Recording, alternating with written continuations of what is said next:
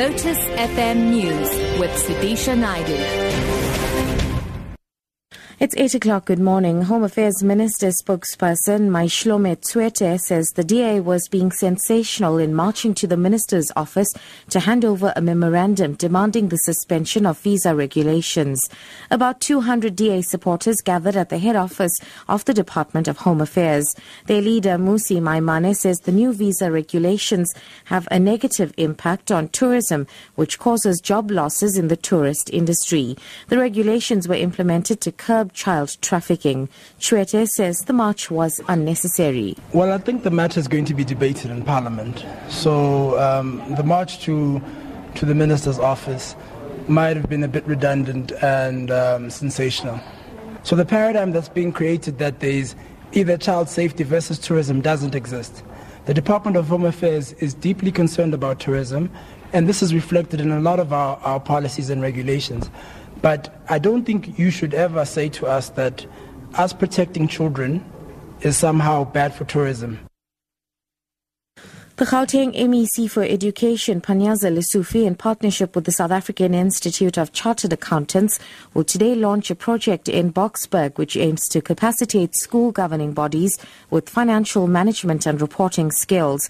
The Education Department spokesperson, Pumla Sekonyane, says the launch of the project will see a total of 53 chartered accountants being seconded to schools to provide SGBs with support in terms of providing basic tools and skills that will allow them to properly oversee their school's financial affairs. We are very glad that SAICA has offered their services to basically assist us, especially uh, with assisting schools with um, managing finances and so this project will be launched at Birchwood. The main aim really is to help schools that manage finances to manage them better. You will remember that the Institute of Chartered Accountants um, brings a wealth of experience in terms of governance and audit matters.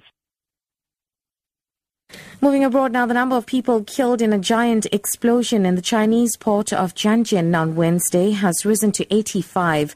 More than 700 people were injured in the blast at a hazardous material storage facility, which have raised fears of toxic contamination. The BBC's John Sudworth reports. Two days on and the fire is still burning amid containers holding an unknown mix of dangerous, highly toxic chemicals. Military experts trained in biological warfare have been brought in to help more than 1,000 firefighters still tackling the blaze. Relatives are desperate to trace the many people who are still unaccounted for. And finally, two lanes of the N1 between Johannesburg and Pretoria have been closed this weekend to allow for construction of the new Bridal Veil Road Overpass Bridge south of the Allandale interchange. The construction commenced last year and is part of the Waterfall City development. SANRAL says the construction of the bridge is necessary to improve traffic flows in the vicinity of Waterfall City and Allandale Road. Sasha Naidu reports. Construction has advanced to the point where precast concrete beams now need to be placed across the roadway onto the bridge piers to form the bridge deck. The work is scheduled to take place over four weekends in August and September.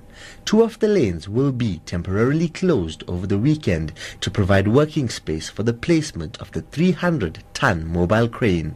Work will commence on Saturday morning around 7 a.m. with the placement of the first beam. Motorists are urged to be patient during this time and to obey all instructions by traffic officials and construction safety officers. Metro Police will also be in attendance. Sasha Naidu, SABC News, Johannesburg.